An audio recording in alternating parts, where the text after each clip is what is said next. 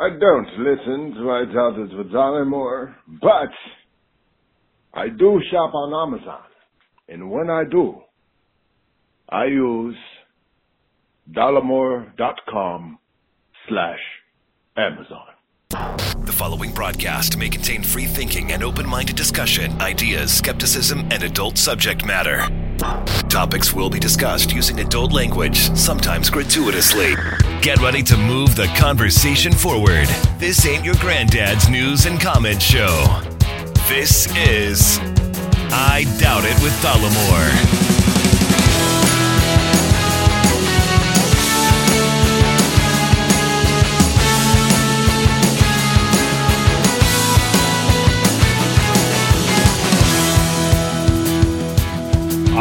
Right, everybody, welcome to the show. Thank you for joining us. Episode 650 of I Doubt It with Dollemore.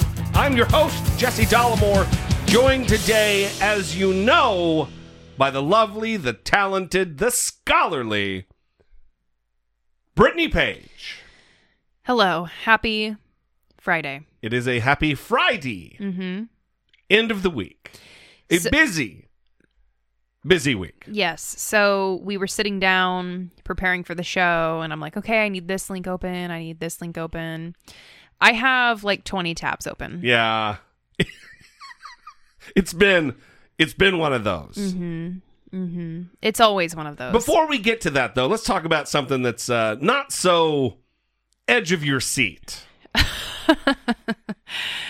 uh, okay. We got some uh, some treats. We did. We got many treats in the mail, actually. Many. Well, we would talk about the wine that we are currently drinking from Cleveland.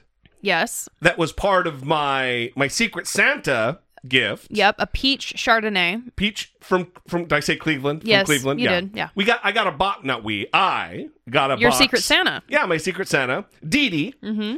I got a well. Well, no, we're not going to talk about it yet because you haven't received your gift Uh-huh. from your Secret Santa. Uh huh. It is Friday, January seventeenth. I, I don't know that you're going to get one. I think you should just talk about. I tell you what. Let's just give it a few more days. I think that you should just talk about yours No, and no, be very happy and satisfied with the No, no, fact no, no. That you didn't get burned. I am. You didn't get burned. It kind of takes the fun out. Actually, Someone got matched to me and they're like, really, this bitch, I'm not getting a gift. So we'll wait and talk about what I got. You- We'll- we, we are enjoying it. I will say that, Dee Dee. Okay. That's your choice All if you don't the, talk the about it. regional treats. Anyway, what we can talk about. Yes. Last time on the show, we talked about having had vegan burgers. It made quite the stir, Yeah. actually. Yeah. The people someone someone in the listener group was like, "So are they vegans now? It's very funny. I read it that way too. Is that the latest thing that they're doing?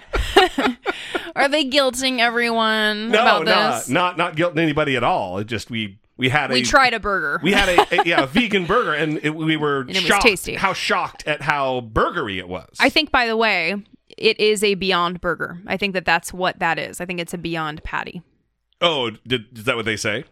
I read it in some reviews. So- oh, okay. Well, Yeah. So if that's the case, then we've we've also had a Beyond Burger. Yeah. Which some people wrote in and told us is their favorite. yeah, I, I've watched because I watched a couple of videos about the Impossible Burger on YouTube. Now it's just filled with Yeah, alt right videos. Now YouTube does very funny. No, not alt right videos. Very funny. Are you sure? Goddamn. Because really, you watch anything on YouTube and it's it's going to be white supremacy Right, all yeah. over your Well, recommendations. That's kind of my normal thing because I talk about white supremacy on YouTube so much that Yeah. usually I'm just being fed Tucker Carlson, Laura Ingraham, Richard Sherman, Ch- Sh- Spencer Uh-huh. shoved down my throat all the time. yeah, yeah. But this is like, oh, they're like, oh, YouTube's like, oh, finally something else. All right, let's feed him some fucking vegan burger videos. Yeah. I'm sure that YouTube was relieved to give you non white supremacist content. I'm sure. So anyway, Mm-hmm. goddamn, um, Sorry. we got a cookbook in the mail We did. from friend of the show, Yep. multiple time guest of the show, Yes. our our personal apiarist, Mm-hmm. Our B guy, Yep. Mark Nagel. Mark, formerly of Mark's Beehole. Can I also say this? Currently of what is it called? 720 apiaries on, There you go. on the Facebook. Yes.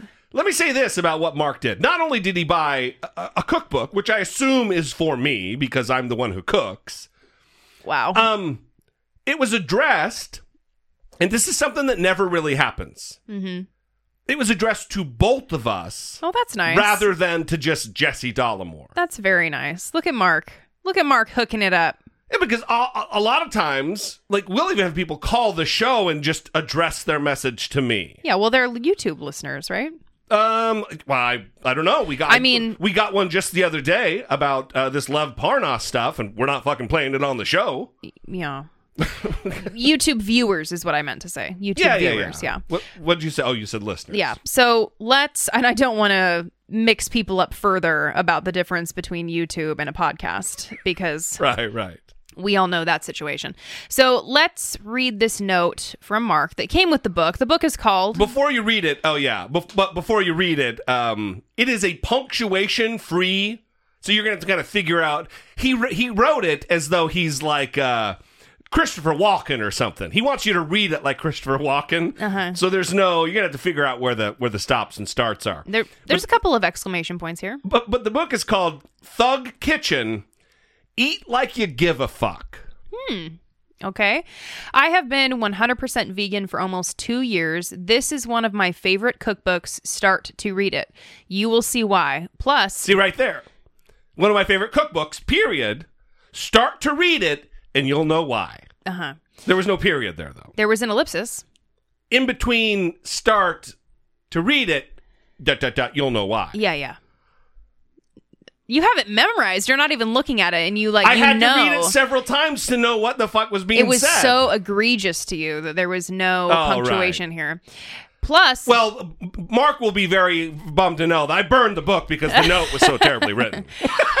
That's a bummer. I was looking forward to reading it since I don't cook. Um, plus, the recipes are awesome. And then it says Mark from Mark.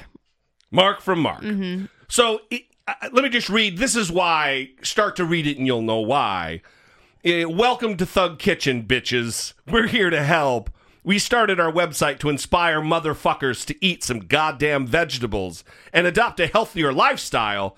Our motto is simple eat like you give a fuck. All right. And then the, the, the book is fi- just littered with the F word and trying to be edgy, I Mm. yeah, guess. yeah. Well, that's nice. Big ass cup of cozy, yeah. like all the recipes. Anyway, thank you, Mark. Thank I- you. I'm going to get some use out of this because I, Brittany, and I, especially after having talked about it last time on the show, Yeah. we really are serious about at least cutting two days a week, no meat, as just a, a jumping off point to kind of acclimate us to to possibly adopting it full time. Yeah, yeah. And listen, no one needs to feel attacked by the conversation that Yeah, we had. course. We still eat meat. We're still just as moral as immoral as you are. Don't worry about it, okay? I mean, worry about it because you will be judged, right? History is going to judge you and me and Jesse, but we're all in it together. Yeah, I'll be Right? long dead by the time I'm judged for eating meat. Yeah. By anybody that I care is judging me. I know I'm judged all the time. Yeah, well, Look at that guy over there just fucking eating the meat. Mm hmm.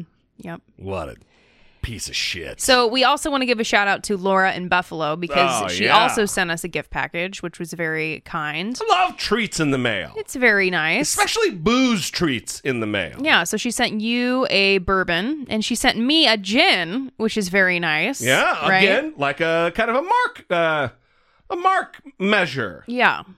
Extending. It's something for Brittany too. Yeah. She also sent chocolates Yeah. and she also sent treats for Popeye. Also regional, kind of like Dee Dee. Yes. This is from Buffalo, New York, mm-hmm. to where from where she hails. Yes, and we love that too. We love to to get all the local stuff. And she also sent treats for Popeye. Unfortunately, Laura, one of them is moldy. Not just like a spot of mold. It was like a fucking science experiment. Yeah. Inside the bag. Yeah. We're going to take a picture of it and send it to you, but it it's it's uh pretty intense. I mean, we- we may have some penicillin on our hands now, so that's good. We should just send it to the New Orleans Pharmacy Museum. They might actually want to put it on display. I think they could use that. Yeah, or maybe just like you know, P- Papa has an ear infection right now. Just shove that cookie in his fucking ear hole. You know what? Let's not do that. Are you sure? yeah, I think that I like that. experimental medicine. Mm, It's either that or just essential oils down there. no, No traditional stuff. I think he's good. I think he's Yeah. good with the antibiotics. The what? Antibiotics. I'm sorry. Antibiotics. He I don't know. hates he hates loved ones. Yeah. I. Romantic partners. Mm-hmm. Isn't that what a bay is, right? Wow. Like a babe. That's enough. Too much. It's enough out of you. That is horrifying. What just happened? Too much. Anyway, we got a lot to get to today. Mm-hmm. Some new stuff just dropped just this evening yes. from the House Intelligence Committee about uh, evidence related to the impeachment. And we want to get into all of that. So let's get to our trusty mid roll before anything else. Support for I Doubt It with Dollemore comes from generous, engaged, intelligent, and good looking listeners like you by way of Patreon. Your support on Patreon for as little as a dollar a month helps keep the show going and move the conversation forward one podcast at a time. If you would like to join the ever-growing family of supporters, please visit patreon.com slash I Doubt It with Dollemore. We would like to thank our new Patreon supporter, Scott. Scott, And then we would like to thank our Patreon supporter, Karen, Karen, for doubling the pledge. fantastic. And then we would like to thank Patreon supporter, Jennifer, Jen, Jennifer, Jen. for thank for more than doubling her pledge. What? Yeah. Very, very nice. Fantastic. Fantastic. We love it. hey, hey, fantastic's my thing. It's tremendous. That's Donald Trump's thing. Tremendous. No, pick a different one. So gratifying. Oh, that, I like that. Gratifying. Your donation to the show was so gratifying. So, seriously, though, thank you to each and every one of you. We really appreciate you. We would not be able to do this without you. Hey, if you like the show and you get some joy and fulfillment out of what we do here, why don't you pass it along to a friend? Tell a friend about it. Yeah. Okay. Someone that you maybe talk to about politics at work, right? You have little jokes that you make about Donald Trump. Just pass in the podcast. Say, oh, you might like this. Take a listen. Maybe they'll feel so gratified by it. I hope so. We love you guys. We appreciate you. Everybody who listens, everybody who rates and reviews, everybody who donates, every participation with the show is valued in some way, even the haters. All right, moving on.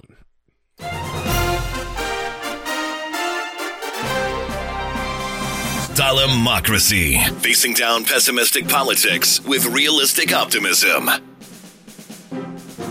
So the other day, I spent the entire day watching the news. Oh, what a gift. watching. I mean, that, that happens actually often, but this was one of those days that the whole day, no switching because it was all impeachment all day long. And I was fascinated by the ceremony of it.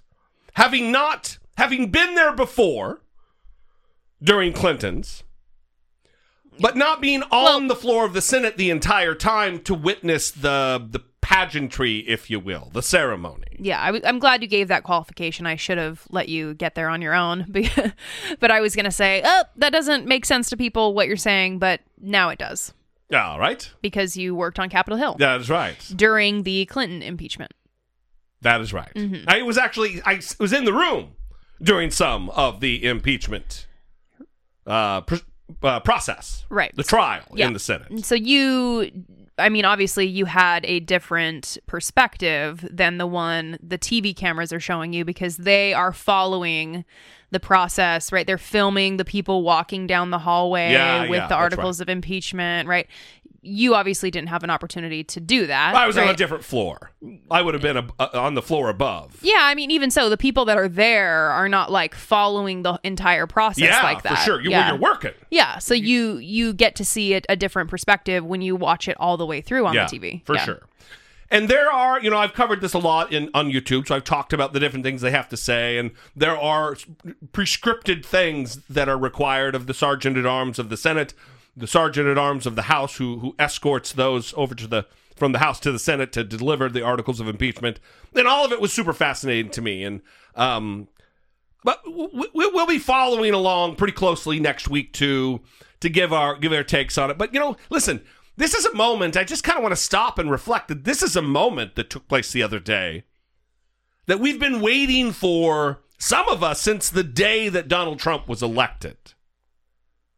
For me, I truly believed he needed impeached since Helsinki when he stood shoulder to shoulder with Vladimir Putin and betrayed his country by siding with an adversary over the intelligence community of the United States. So it's been a long time for most of us, if not all of us, waiting for impeachment to happen. And now we're officially here, and it is underway to start this Tuesday in the Senate. Now to the historic impeachment trial of President Trump officially underway in the Senate. The trial will kick into high gear on Tuesday as a critical confrontation takes shape over whether any witnesses will be called. Mary Bruce has the latest on Capitol Hill. Good morning, Mary. Good morning, Robin. Well, in a somber ceremony, the Senate has now been transformed into a court of impeachment. But this morning, new evidence is adding new fuel to this debate over what this trial is actually going to look like and whether it will include any additional witnesses. This morning, the impeachment trial of President Donald Trump now underway. On the part of the House will be received and escorted to the well of the Senate. In a solemn ceremony seen just twice before in American history, nearly all 100 senators sitting quietly. Hear ye, hear ye, hear ye. All persons are commanded to keep silent on pain of imprisonment. The Chief Justice, John Roberts, administering the oath. Do you solemnly swear that in all things appertaining to the trial of the impeachment of Donald John Trump, President of the United States, now pending, you will do impartial justice according to the Constitution and laws, so help you God. One by one, every senator signing that pledge. Starting next week, like jurors, they will review the evidence and consider the charges that President Trump abused his office and obstructed Congress. Donald J. Trump, President of the United States, is impeached for high crimes and misdemeanors. Still unknown if Democrats can muster enough support to call additional witnesses. Several Republicans now say they are interested in hearing new testimony. Republican Senator Susan Collins saying, I tend to believe having additional information would be helpful. It is likely that I would support a motion to call witnesses. Democrats also want to introduce new evidence, like the explosive allegations from Lev Parnas, an associate of the president's personal attorney, Rudy Giuliani. Parnas says the two worked together to pressure Ukraine to investigate Joe Biden, and that the president knew about all of it. It was all about 2020 to make sure he had another four years. That was the way everybody viewed it. Yesterday in the Oval Office, the president insisted he doesn't know Parnas. I don't know him. Perhaps he's a fine man, perhaps he's not. I know nothing about him. But this video released by Parnas's attorney shows the two men together at Mar-a-Lago in 2016. The president insists he did nothing wrong, and Republicans have argued Trump committed no crime. But a new report from a nonpartisan government watchdog says that's not the case. They concluded that the White House did break the law by withholding military aid from Ukraine, writing faithful execution of the law does not permit the president to substitute his own policy priorities for those that Congress has enacted into law. Now, Democrats say that watchdog report only boosts their case and their calls for new witnesses and additional evidence. The White House, though not surprisingly, says they disagree with the opinion that the president broke the law. Now, the trial will reconvene on Tuesday, and George, just the opening statements could take days. Yeah, and we're not even sure if the opening statements will be on Tuesday. Okay, Mary, thanks very much. So we're not going to get into the partiality or impartiality of these individual witnesses or uh, jurors uh, in the Senate because uh, there's nothing we can do. It's the fucking system we got. They have claimed, they've written, they're going to be impartial. We know. Well, well, one of the reasons, let's be honest, just as many on our team have said things that would disqualify them as jurors in a normal case as have on their side. We've had people on the stage vote, yes, I would impeach and remove Donald Trump at a debate. Democrats. And now they're going to take the, the, the oath and say they're impartial. So it's a little tough for us to whine and bitch that Republicans, dick faces like like Mitch McConnell. They're- He's not being impartial. He should recuse himself. Well, then, if he should, then so should Cory Booker, and so should Kamala Harris, and so should Bernie Sanders, and so should uh, Elizabeth Warren. They all also have been have spoken pretty openly. That, well, that's why I know this doesn't apply to Rashida Tlaib, but when when she said let's go in there and impeach the motherfucker, like that's why when that happened, I I was not happy with it. Yeah. It wasn't because oh, my delicate sensibilities. Oh no. you know, it, it was because of how it looks, right? And it doesn't look good when, when Yeah. you're like let's go in there and do this, right? Um so so I hear you on that for sure. One thing that I want to highlight here is everyone has been wondering what the hell is Nancy Pelosi doing, Yeah. right? Yeah. Well, I, it's a question I've been asking for for months and months and months and months. Well, and now we got our answer though, right? And she said it directly when she was handing over the articles of impeachment. This information that's been coming out, right? The, Mhm. the Lev Parnas, Yeah, all yeah. this information, right? Now she probably didn't like know, right? Didn't have firsthand knowledge of what exactly was going to come out and when, but that was the hope, right? Yeah, I, I, I guess that, that that may satisfy some. It doesn't satisfy me because they're in they're in charge. She is in charge of the pace at which the investigation moves, and they were so hell bent on rushing this fucking thing through and being so, for me, at a breakneck pace. Rather than slowing it the fuck down until you have time to gather this information that they're now submitting after the fact. And uh, now the big question is, huh? Should we um, sh- should we even ex- should we even consider this new evidence? Senators are being asked that. So for me, they fucked this thing up pretty good. We'll see what the outcome is. But- Yeah. but, they could have done it better. Uh, she Yeah. most certainly could have done it better. Yeah. It's not like I expect her to call me on the phone. Hey, Jesse, what do you think we should do? But look, they got a lot of big brains up there. Yeah, I'm glad that you don't have that expectation because I was being sarcastic. I absolutely expected a phone call. It's not going to happen. I no, I think you're totally right, actually. What? And What? yeah, and I want so desperately to take back what I said, but unfortunately, I spoke it into a microphone. Oh, that is And it's a bummer. you and I both know that just because I say something stupid, you're not going to edit it out. So No, a lot of people they do feel, oh, this is so great. Well, yeah, I totally when I when I heard her say that, I was like, that's right. You know. I'm like that really makes a lot of sense, and Well, then it- and then I hear you does- talk, and I'm like, nah, fuck, that makes a lot of sense too. it probably makes a lot of sense to a lot of people, but for me, How dare you? It's excuse making. Anyway, listen, this is, I, I want to talk about one aspect of this entire ceremonial thing. And it is, for one, it's kind of jokey, what I want to talk about, but it also, it kind of is metaphorical for what this whole fucking thing is with the Senate. That this is kind of a process run by old white men. Listen to Chuck Grassley, who's the president pro tem of the Senate. He's the most senior senator um, longevity wise, how long he served of the majority. Strom Thurmond, for years and years, was president pro, pro tem. But listen to, to if this isn't a statement of needing to change the fucking makeup of our elected representatives, I don't know what is. Listen to Chuck Grassley as he's running this thing and reading from a script. Even reading a script, he can't help but sound like a get off my lawn. Meh." A quorum is present under the previous order at the hour of 2 p.m. That Ah. time arriving, Ah. and a quorum have been established. Established. The Senate will proceed to consideration of the articles of impeachment against Donald John Trump, President of the United States. Majority Leader. Mr. President, at this time pursuant to Rule 4 of the Senate Rules on Impeachment and the United States Constitution, the presiding officer will now administer the oath to John G. Roberts, Chief Justice of the United States.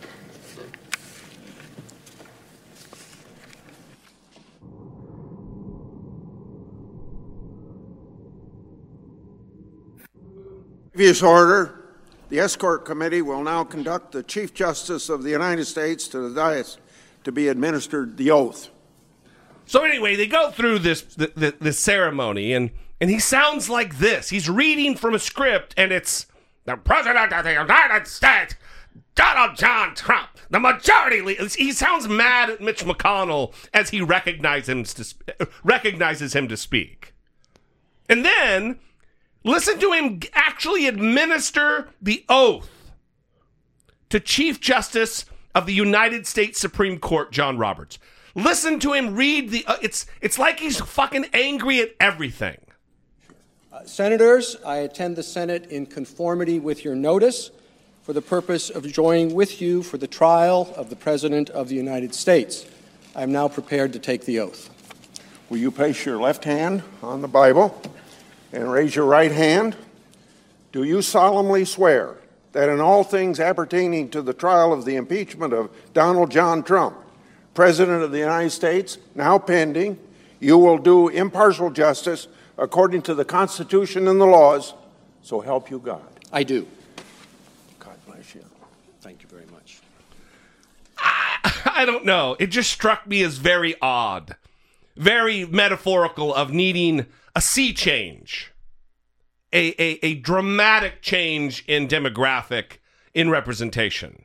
So there's a lot of ageism on the podcast right now. A lot of whiteism, too. this is an old white motherfucker from Iowa who has for years, he was in the Senate. Him and Harkin were, were representing Iowa when I worked for the Senate. So you're a term limits guy now. No, I am not. What the fuck? Just because we need to be better as an electorate, electing different people, I'm a term limits guy. Listen, I- I'm not the one with the You middle name the term one. limits, all right? Jesse term limits Dollemore. Fix it. Uh, so anyway, let's get into some of this. What? We've Since already the- been into no, some since, of this. Since I'm the only one who shares this view about, ah, You- bunch of fucking kids. I mean, listen, you you're you're commenting on the you you're you're how many different ways can I say you're? I don't understand what just happened. Anyway, I agree. You're dumb. Moving on. I you're gonna get an email for that one. Probably. I understand your point. It's just that I wouldn't necessarily criticize that aspect of it. But yeah, it is it's difficult primarily because these are people who are not willing to evolve. Yeah, they're not and grow. onboarding new information. Yeah, and that's really the most troubling aspect of it. The and world for Chuck Grassley is the same as it was in 1950. Right. And listen, this is one of the most important qualities in a leader. Okay. Not just someone who believes that they are right and dismisses any other information that might come up. And you see this in, honestly, like uh, little hints of it in every single person that's running for president. And I understand that because they are trying to win the battle of ideas. And in the battle of ideas, you can't show any weakness, right? Yeah. You, you can't give in at all because of the way that humans work. And then they'll start questioning, oh, does this person not know what they're talking about? They're recanting. Oh, do Yeah, they yeah, not yeah. know what's going on? Right. so we'll become suspicious. But really, we need to reward people that are able to grow and evolve and change based on new information. And that's one of the biggest problems with people like Chuck Grassley, Mitch McConnell. Insert all of the names. No, absolutely, absolutely right. And I think, listen, again, you know, the the the, the moral uh, arc of the universe um, is long, but it bends toward justice. It's one of those things that we can't expect this giant ship to be steered super quickly. It's it takes a long time to turn things, even if that's through attrition. If you know what I mean. Mm-hmm. Old guys die eventually. Is guess what I'm saying. Mm-hmm. So anyway, let's get into some of this impeachment stuff. So the House, as we you peppered me in, you kind of gave me an early segue in with the House has been releasing new information. In fact, just this evening, just tonight, new information is being released by the House investigators linking Lev Parnas directly to Devin Nunes. You want to give a refresh on Lev Parnas? Yeah, oh, we're going to get into all of that. So we don't really even need to give the refresh. Well, we'll do it, I guess. So Lev Parnas, I we talked about him early on. Him and his partner Igor Fruman are two uh, either Russian or Ukrainian-born individuals who now live in the United States who are under indictment and investigation by the Justice Department right now for funneling Russian money into the Donald Trump campaign. That's what they're being charged with. That is what they're facing charges of. So, um, he was working very closely with Rudy Giuliani. If you've seen those pictures of Rudy Giuliani and him uh, palling around, you've probably seen pictures of him with all kinds of different individuals, including Donald Trump. But Donald Trump has denied even knowing this guy. Now, the House investigators just dropped a bunch of information text messages. Um, they subpoenaed several individuals. Lev Parnas was one of them. And Lev Parnas, because he's under indictment, is now cooperating and has turned over. It's not just like testimony. He's not, not just saying, oh, yeah, this is what we did. This is how we did it. He's actually providing documentation. He's turned over his phone, and all of the records have been scrubbed from it. So they know who he's texting. They know who's being messaged and emailed, what connections he has, direct connections, inside and outside of Washington. Donald Trump is continuing to deny that he knows him. Here's his latest denial to uh, Jim Acosta in the Oval Office. What is your response to Lev Parnas, who says that your efforts in Ukraine were all about 2020. You just wanted Joe Biden out. What's your response? Well, I don't know him. I don't know Parnas, other than I guess I had uh, pictures taken, which I do with thousands of people, including people today that I didn't meet, but uh, just met him. Uh, I don't know him at all. Don't know what he's about. Don't know where he comes from. Know nothing about him. I can only tell you this thing is a big hoax. It's a big hoax. Uh, we call it, uh, this is the current hoax. We've gone through the Russian witch hunt. Uh, we've gone through a lot of them from probably before I came down the escalator, but certainly since I came down the escalator, you take a look at what's happened. And in the meantime, our country, it doesn't matter what he's, he's trying to probably make a deal for himself. I don't even know who this man is, other than I guess he attended fundraisers, so I take a picture with him. Uh, I'm in a room, I take pictures with people, I take thousands and thousands of pictures with people all the time thousands during the course of a year. Uh, and it, oftentimes I'll be taking a picture with somebody. I'll say, "I wonder what newspaper that one's going to appear in." No, I don't know him. Perhaps he's a fine man. Perhaps he's not. I know nothing about him. but I can tell you this: more than I, just taking pictures with the president. He says I don't know him. I don't believe I've ever spoken to him. On the phone with Giuliani, and he said, "I don't believe I've ever spoken to him." I meet thousands of people. President of I meet thousands and thousands of people as president. I take thousands of pictures, uh, and I do, I, and I do it openly, and I do it gladly. And then if I have a picture where I'm standing with somebody at a fundraiser, like I believe I saw a picture with this this man, but I don't know him. I had never had a conversation that I remember with him. So when uh, certainly, let me just tell you, you just have to take a look at the polls. Quiet. You just have to take a look at the pictures. You just have to take a look at the polls. You see, I don't need anybody's help. We're doing phenomenally well. The economy is the best it's ever been. We have never had an economy like this in history. We just made the two best trade deals in the history of our country. We are doing well. I don't need the help of a man that I never met before, other than perhaps taking a picture at a fundraiser or something if that's where it was He it sound like this was just about taking out Joe Biden. So this is complete and utter distraction. This is this is nonsense from Donald Trump. Well, this is always the excuse too. Yeah. Right. This is always the go-to line. I take pictures with a lot of people. Yeah, yeah. Right. I'm a famous guy. People want to be around me. They want to take That's selfies right. with me. So so uh the very last page of this particular group of this is a, a PDF that's 38 pages of, of evidence released by the House. An email dated October 2nd, 2019, right after it was announced that these gentlemen were being indicted. From Jay Sekulow, who was a current Trump attorney, to John Dowd, you'll remember, used to be Donald Trump's attorney. This is Jay Sekulow, again, current Trump attorney, emailing the other.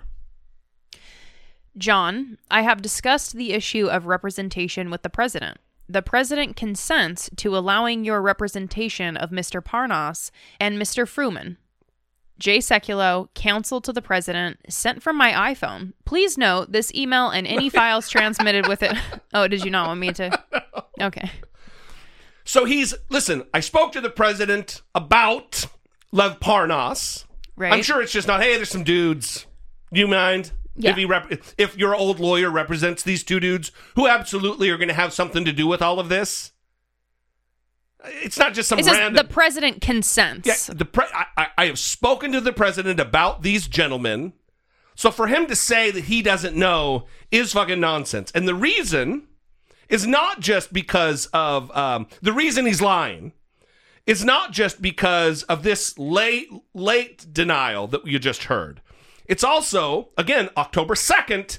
On October tenth, Donald Trump was on the White House lawn and said this. Sir, what conversations have you had with Lev Parnas and Igor Fruman? I don't know those gentlemen. You're in Now it's possible I have a picture with them because I have a picture with everybody. I have Oh, a picture God. with everybody here. But uh, somebody said there may be a picture or something where at a fundraiser or somewhere. Uh, so, but I have pictures with everybody. Have you talked I have, with them? I don't know if there's anybody I don't have pictures. with. I don't know them. Uh, I don't know about them. I don't know what they do. But uh, I don't know. Maybe they were clients of Rudy. You'd have to ask Rudy. I just don't know. And at I the just time, don't know. At the time, it seemed like, yeah, maybe he doesn't know. Clearly, he's just a fucking liar, though. And now he's busted being a liar, and he's just sticking with it.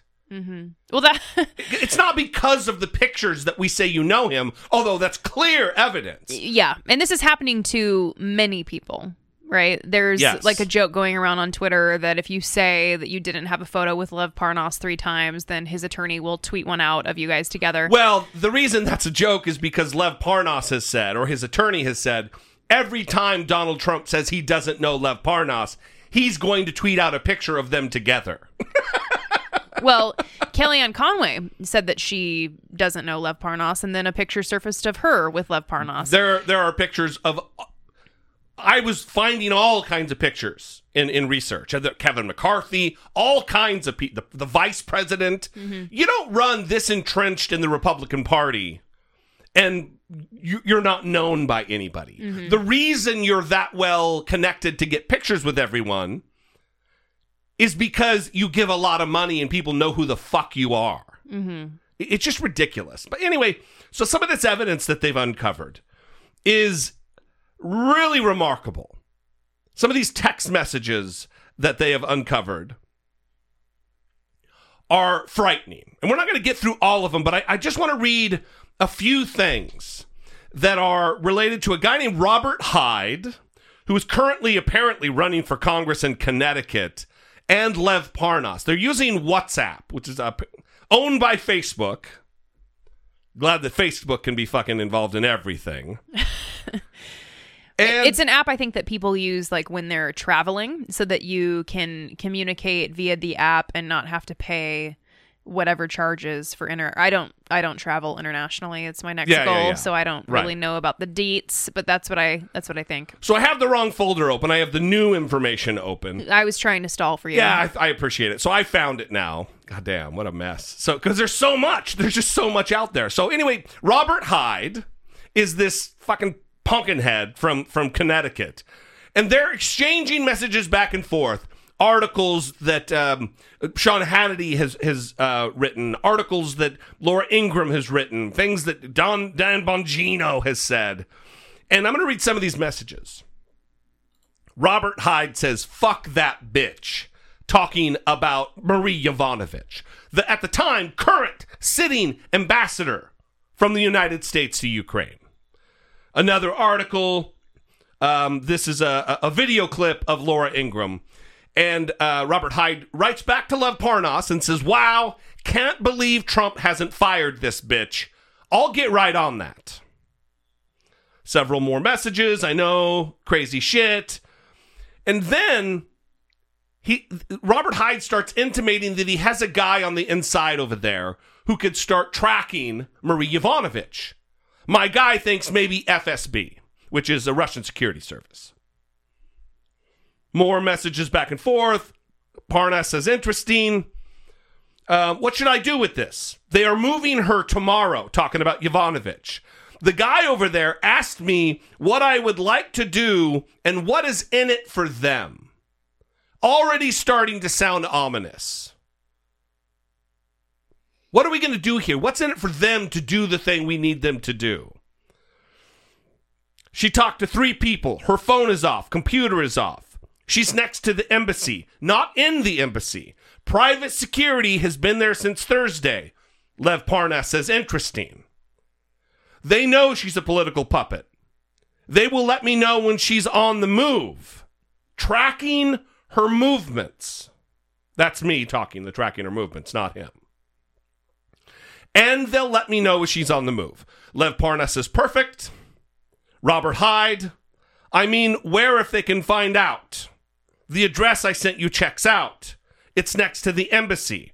They are willing to help if we slash you would like a price.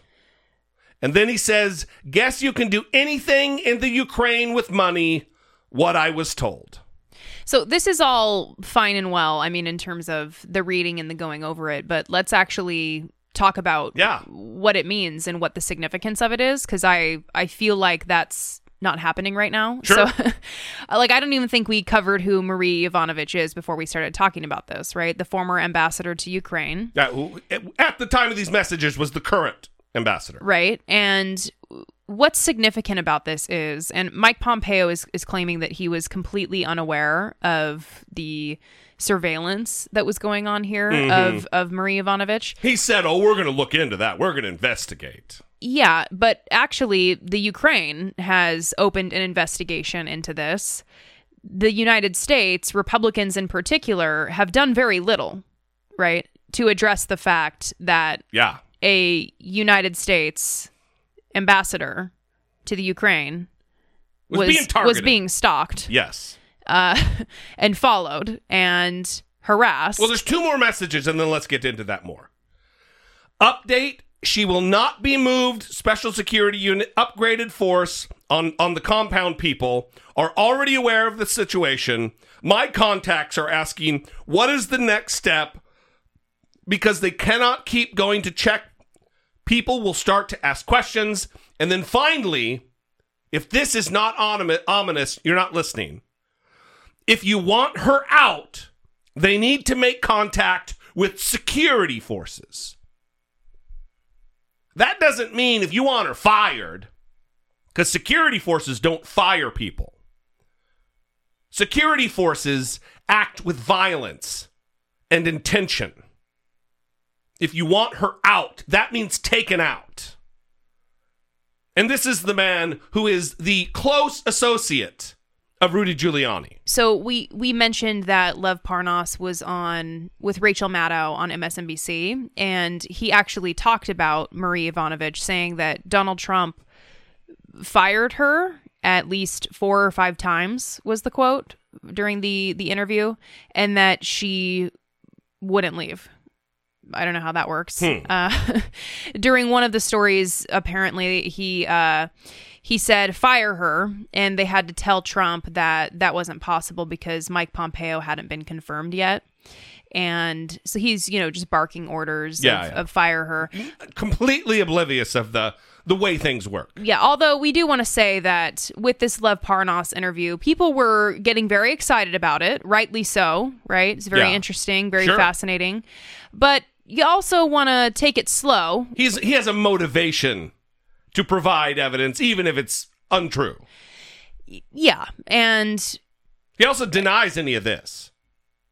yeah. So it, who knows? But for the love of God, I just because someone says something and you hate the person that they're talking about. Yes. You just want to be careful and kind of check that. Yeah. You know. Well, that's why this hard evidence is more important than his word about things. Mm-hmm. We can read and see the context and know because we have the commonality of language of what the fuck was being said here. Yeah. What was being indicated here? and that he is closely, closely related to Donald Trump. This isn't a guy who is just an associate of, of Rudy Giuliani. A- As Chris Cuomo said, he's going to stop. I tell you what, we'll play the Chris Cuomo thing, talking about Lev Parnas. All right, we don't control all that much in this business, but there's something that I do that I'm going to stop doing right now. Referring to Lev Parnas as an associate of Rudy Giuliani, I'm never saying that again because it's way too limited. He is a full fledged member of Trump Co. Need to see it for yourself?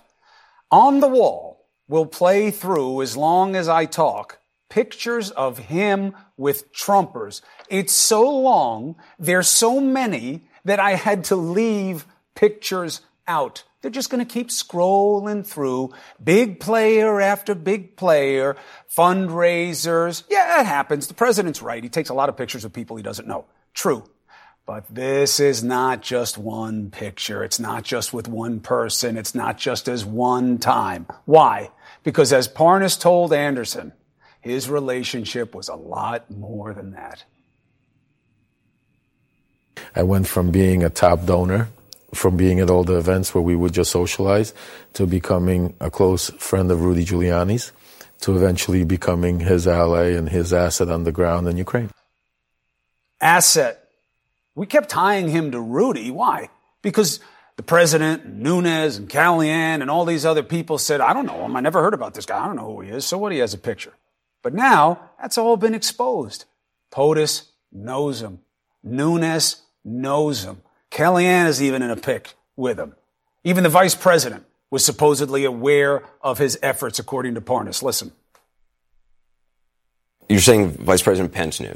Of course, he knew. Everybody knew. Bolton. That's- Bolton. Mulvaney. Mulvaney. Hmm. Now, does he have credibility problems? Yup.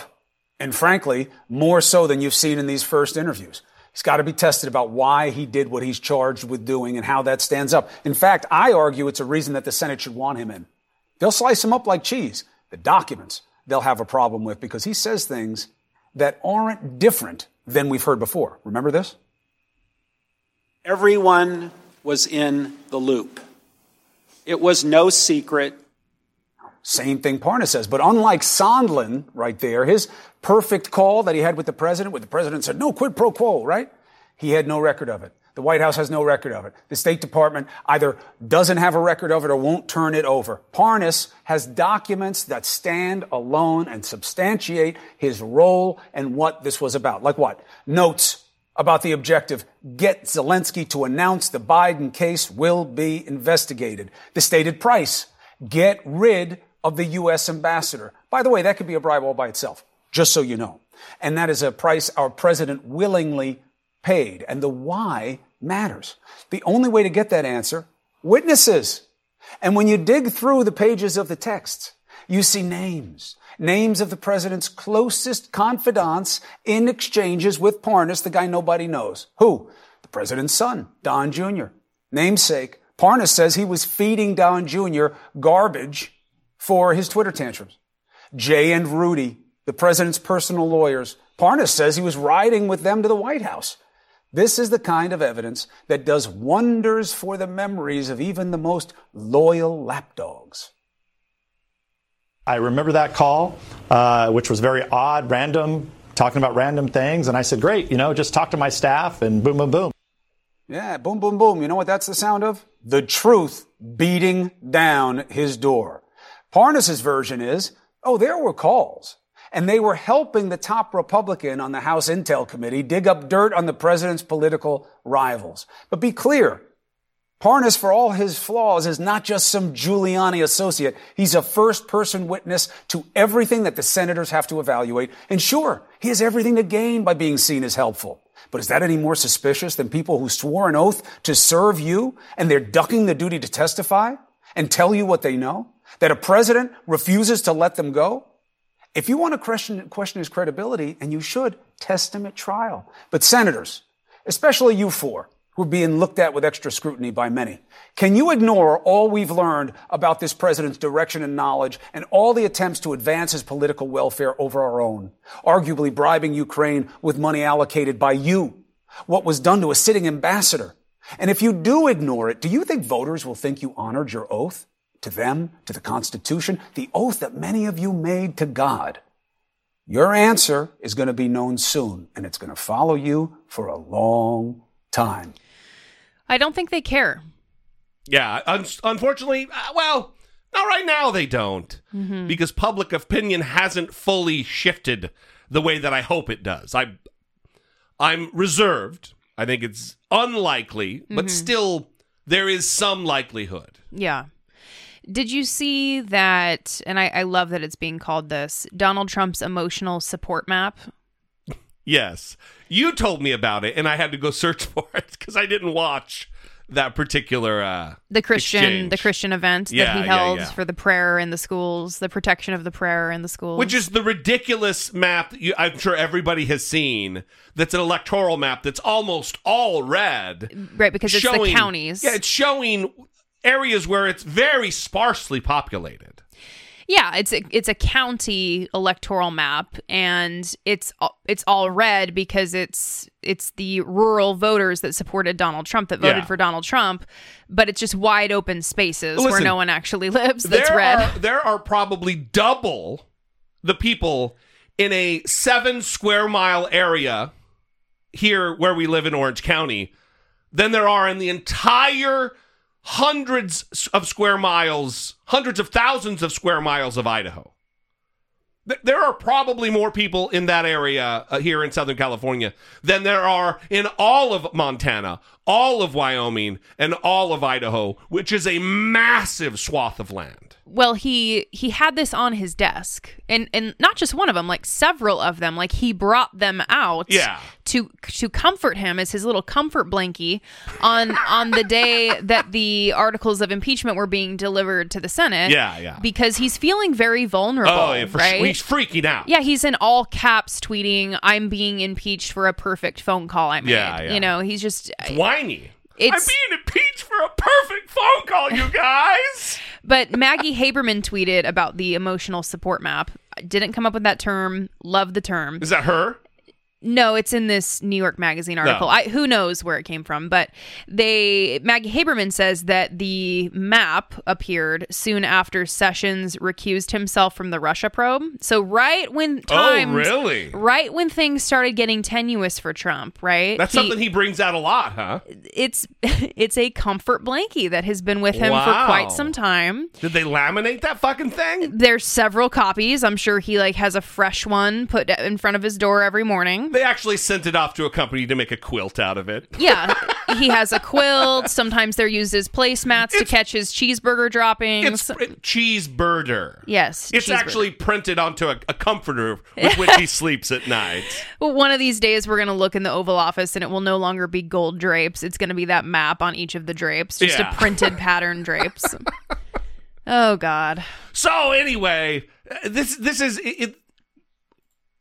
I, I would encourage you to go and look at all this new evidence that the House is releasing, um, because one, it really paints a sinister picture here of, the, of of what was up.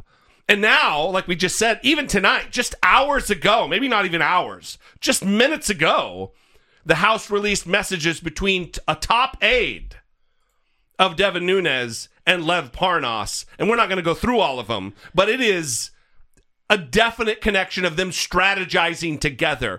It it is a lie, a dirty, filthy fucking lie for Devin Nunes to say, "Oh no, yeah, I, oh yeah, oh oh yeah, I guess we did have a phone call months later after the impeachment investigation. Oh oh yeah, oh I know I denied it before. I just remembered." Yeah, I remember that. I do remember the one call, but I didn't even know who he was. And now we're finding out he was entrenched with the staff participating in this cover up. Well, it was infuriating because we actually watched an interview with Martha MacCallum on Fox News and Devin Nunes. And the way that she was interviewing him was like, Now, Devin, you're a good little boy. You would never do something like that, right, Devin? Isn't that right, Devin? Like all he has to do is say, "Oh, that's right." Now that's not a thing that sounds like you would would do. Am I right? Yeah. Uh, Just giving him an out with every question. Ugh. And and it's it's disturbing. Like you said, it's something to watch and and keep our eyes on. Well, also, most certainly it's not going to be all that's dropped. Most certainly, this is not all they have. It's not just two aces up their sleeve. All this stuff from Lev Parnas, and then uh, about uh, Robert Hyde, and uh, this letter from Rudy Giuliani to the president of Ukraine, and then this email from the lawyers. It's there's more coming. There will be more coming. And again, we're going back to the beginning of the show. I I just question the strategy there. And ultimately, look, it might pay off. I might be wrong. But it seems to me this would have been a lot more airtight of a case with less things hanging in the air if they had packaged this all together. Anyway, speaking of the trial, they named the White House team today, and it is just fucking bizarre the people they have picked to run Donald Trump's defense. We knew the defense uh, for the president was going to be led by Pat Cipollone, the White House counsel, and Jay Sekulow, a longtime prominent defender of President Trump's and his personal attorney. Uh, I can tell you, and you know this, we also know now that two people who uh, were part of the independent counsel team that led to President Bill Clinton's impeachment will also be a part of this defense team. We're talking about Robert Ray, Ken Starr. Alan Dershowitz, I am told by this source, is also expected to be a part of the president's team. I'm told he is likely to make the constitutional argument, if you will. This is something that Dershowitz has a long history, long expertise in. He does come, frankly, with some potentially controversial baggage, but I have been told now for days that the president believes that Dershowitz is a strong defender of his. he likes how Dershowitz has been defending him on television. The president just this morning retweeted one of Dershowitz's defenses of his. We also know that Rudy Giuliani, uh, as we have been reporting for the last several days, is not expected to take a role. I'm uh, uh, Jim Jordan uh, and Congressman Ratcliffe are not on the team as of now, but things are still fluid. So I think that brings our viewers up to speed on what we know. Uh, Hans, give us some of the context on who these people are and why this is significant. It's significant because these are big legal names. These are headline names. Ken Starr, of course, is going to be very controversial, as will Alan Dershowitz. And what we're seeing is a president that's willing to look beyond the controversy to what he thinks are the benefits that they can provide in a forum like a Senate trial. So you look at the legal team here at the White House, Pat Cipollone, Mike Purpura, Pat Philbin, not household names, but serious litigators with not a lot of television experience. Ken Starr has a lot of television experience. Alan Dershowitz from the O.J. Simpson trial has a lot of television experience. This is the public face of a team that now has inside players and outside players, and it's clear that the president wanted to go big on this. Now, what's also clear, if Rudy is indeed not on this list in some sort of final way, and you and I both heard one word over and over this morning in the White House, and that is fluid. This situation is very fluid. How they roll these out, how they actually introduce these inter- these litigators to the American public is going to be part of the White House's strategy. All that is still being played out. But the president does want to have a very robust public defense in the well of the Senate, and names like that guarantee it. Now, there's also going to be some controversy attached, right? Alan Dershowitz did not come out of the O.J. Simpson trial without controversy. We have, uh, we have Ken Starr, of course, very controversial for his role in the Starr report that ultimately Right. led to the impeachment of President Bill Clinton. But also, he was chancellor at Baylor University. He ended up leaving there after some an issue with the football team and, and sexual misconduct. So there's controversy attached to both of these names. Uh, we'll see to what extent the White House rolls it out and how they explain that. And importantly, we're going to hear from the president twice today, potentially. Once when he meets with those, with those football players, right? We'll see if he says anything there. But on departure, we'll have a chance to ask him what he expects of each individual litigator. Is this guy high?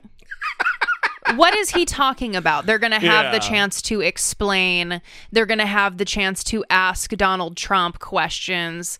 When is that going to happen? That is not going to happen. When is Donald Trump going to explain the choices that he's made? Donald Trump? There is not a fucking chance under the sun Where is that news package from? that Donald Trump. I think that's MSNBC. Please, Yeah. please. What is going on? Yeah.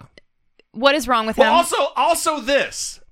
Yo, they're these two guys, Ken Starr and Alan Dershowitz. They're not without controversy themselves, you know. He was at Baylor and hubba dubba da. This happened. Oh, and Alan Dershowitz, he didn't get out of the OJ without a fucking blah blah blah. Out of the OJ. How about the fact that he's a credibly accused child rapist? How about the fact that he is in league, buddy buddy, on the jet with fucking um, Epstein? Come the fuck on. Allegedly. He was friends with Epstein. No, I know. I'm for the other thing. Allegedly. He was credibly accused. Oh, Yeah. should I just say accused? yeah, allegedly.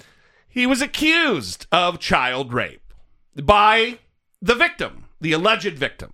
How's that? He is a suey fucker too, so I, we got to be careful. a suey.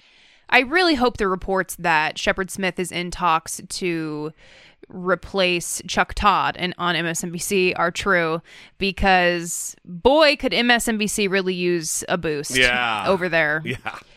Apparently. he's I don't watch it very much, but based on what I just heard there, Isn't also CNN in the mix too, and they need some help too. there are reports that he is trying to decide on a position between MSNBC and CNN. I don't know if these are just articles that were taken straight out of my fantasies or if they are actually Yeah. true. I'd love I'm, to see him back. I'm really hoping they're true. So let's talk about this a little bit, just briefly. So the reporting is right now from credible sources that Donald Trump, he really did want a team like with Jim Jordan and that dipshit Ratcliffe Mhm. from West Texas. That's the crowd he wanted. Because of the show. yeah, because he sees them on TV. Oh yeah, those guys would be great. Entertainment. And then they were like, no, no, no. You need actual lawyers, actual smart fucking people, not people who went to some correspondence school for law school. You need brilliant legal minds, even if they're assholes. And so what I look at here is they give a list of names. This is who we think. And they had to compromise. They had to, this is what I think, that they had to find somewhere in the middle that Donald Trump would be cool with. And then they landed on Ken Starr Mm-hmm. and Alan Dershowitz. And also, you know who's on the team? Pam Bondi, Oh God. former Attorney General. I think she's former. I don't think she's there anymore. No way. Of Florida. A complete and utter disaster of a public servant, Pam Bondi. What happened what happened to Alan Dershowitz? I mean, aside from the whole Jeffrey Epstein. He used to be a credible, reliable legal scholar. it's almost you know when people start asking like what does so and so have on this person Yeah. you start to wonder like what is it that the trump family has on alan dershowitz Well, they were also close with Epstein. because he is just so he has been supportive of him this entire time Well, he's acted like he was hesitant to join the team, oh please and then he did join the team. yeah he's been a wild advocate fighting against impeachment claims that he voted for Hillary Clinton. yeah, anytime he's given the chance to go on one of the news shows to argue on behalf of Donald Trump, he yeah, does. for sure. Also, it does not surprise me that Rudy Giuliani did not make the cut because how's it going to look if Rudy Giuliani ends up under indictment and he's on the president's fucking defense team? Well, uh, and he's up to his neck in this. Rudy Giuliani gave a quote to Olivia Nuzzi, who he's talking to again. Appar- Oh. Apparently, they weren't speaking. Oh, for they were on the outs for Mhm, sure. Yeah. If you follow her on Twitter, which is fantastic, by the way. yeah, they're back. They're back speaking again, and he said that he may be called as a fact witness. So that's the reason why he's not on the Mm. team. And you, you can't have dual roles, you know? Right, yeah. yeah. Which, by the way, they're fighting tooth and nail to have any witnesses whatsoever. Yeah. Which is just fucking ridiculous, especially in light of this new news. The witness question is actually a big one, which leads us to our last segment.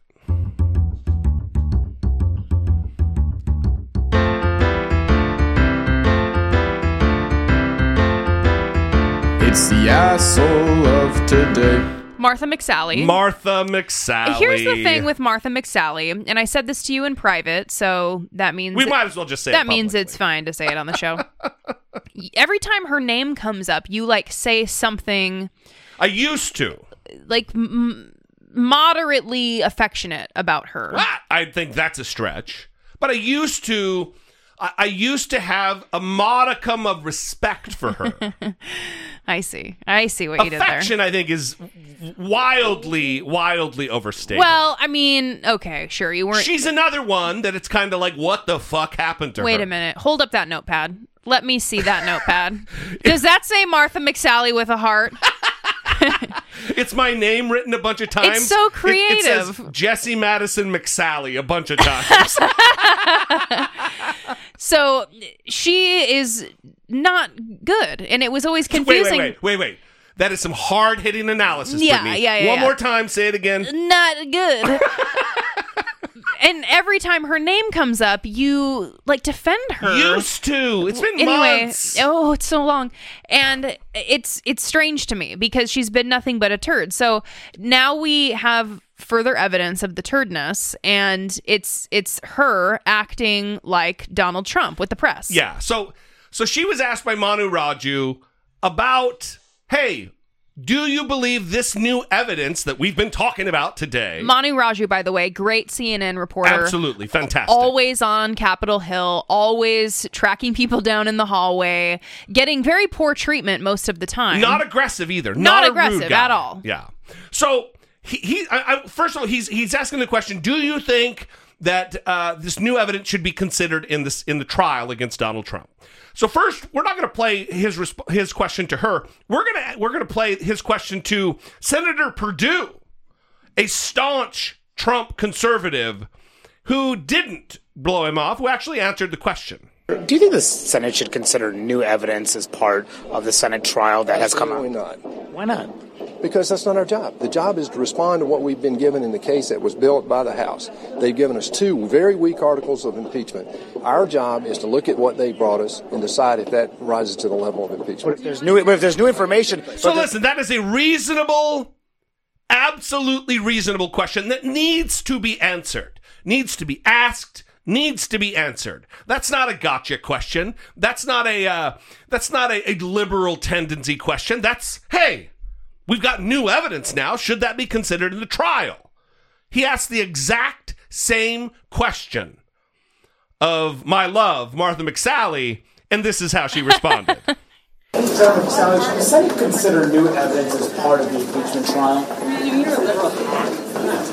You're not going to comment, Senator, about this? Manu, you're a liberal hack. I'm not going to answer.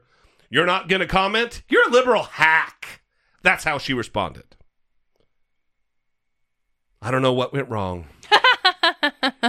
What did go wrong, Jesse? I used to love you so much. I Martha. know. How did she change so much? Ah. oh, she changed. Anyway. She changed on your ass. Anderson Cooper, again, we're going to play an Anderson Cooper RidicuList. He took her to task.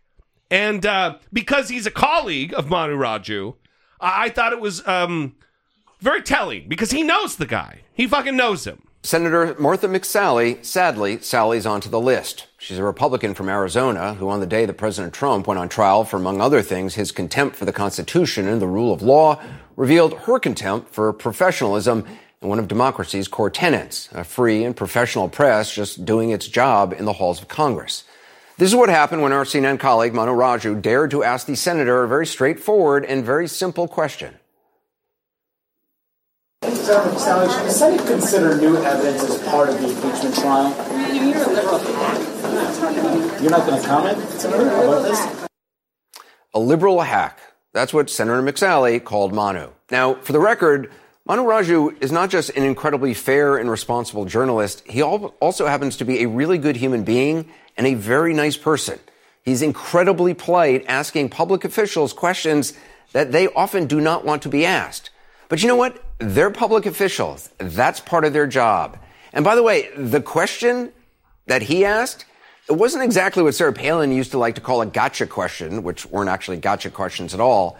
Should the Senate consider new evidence as part of the impeachment trial? wow. if you can't answer that question, maybe you shouldn't have been elected to the Senate. Oh. Sorry.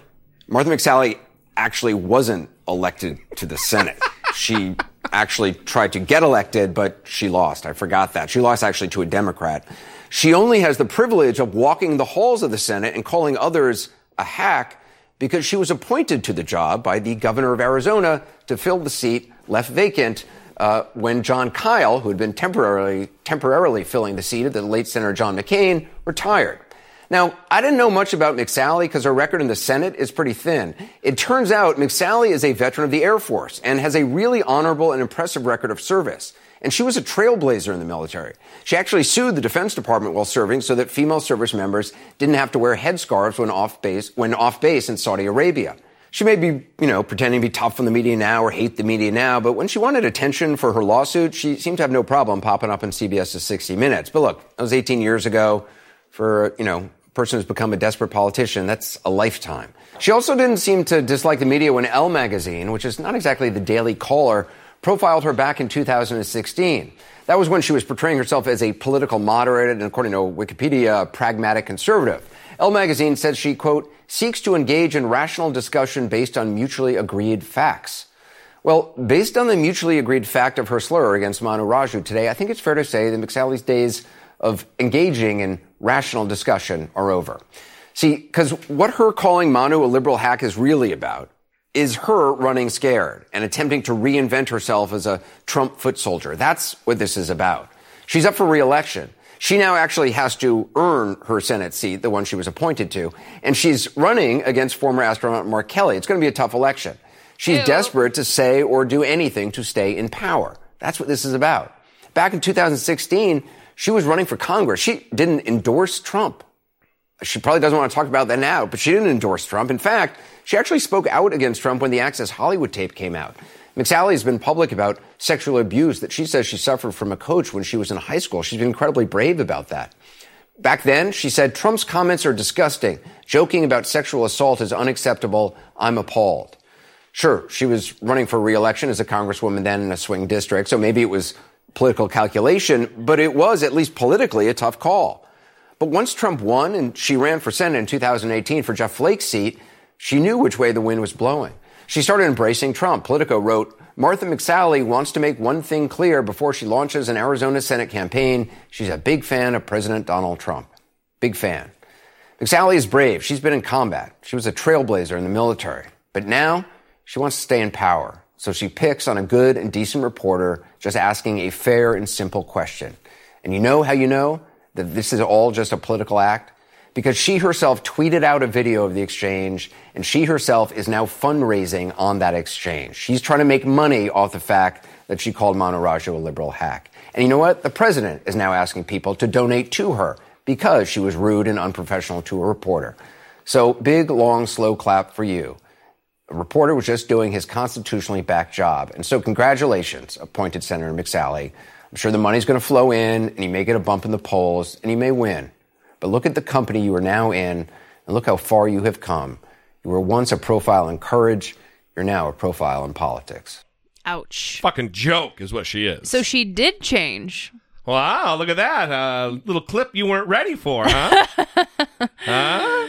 Wow. Well, listen, she is fundraising off of this, and I think that it is only fair to go to markkelly.com. Mm-hmm. And uh, if you got $2, if you have $2 that you could spare, go to markkelly.com and donate $2 to his campaign. Also, Mark Kelly's fucking awesome. This should be no contest right. at all. Gabby Giffords' husband. Yes. How often does that happen? Where the man gets oh it's gabby giffords' husband. He you know many of his campaign ads have featured gabby yeah. and i think he credits her a lot with becoming active for sure. in politics. So if you have two dollars if you have five dollars if you have ten dollars little donations make a giant difference when the electorate stands up and, and, and a politician is able to marshal the size of support it doesn't always have to be hundreds or thousands of dollars in donations. Little donations are cherished by campaigns like this, especially in moments like this when the other side is trying to capitalize on it. Anyway, we love you guys.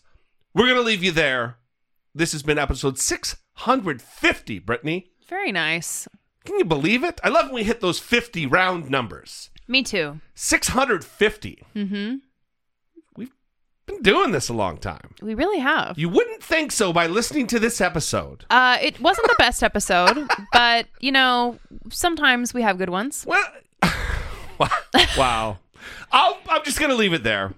we love you guys. We would love your support on Patreon. Go to dollemore.com slash Patreon, dollemore.com slash Amazon. We'd love a rating and review on Apple Podcasts. That would be fantastic. We'd also love to hear from you.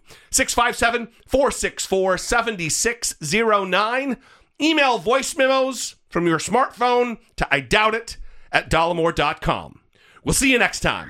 For Brittany Page, I'm Jesse Dollemore, and this has been I Doubt It. It says Jesse Madison McSally a bunch of times.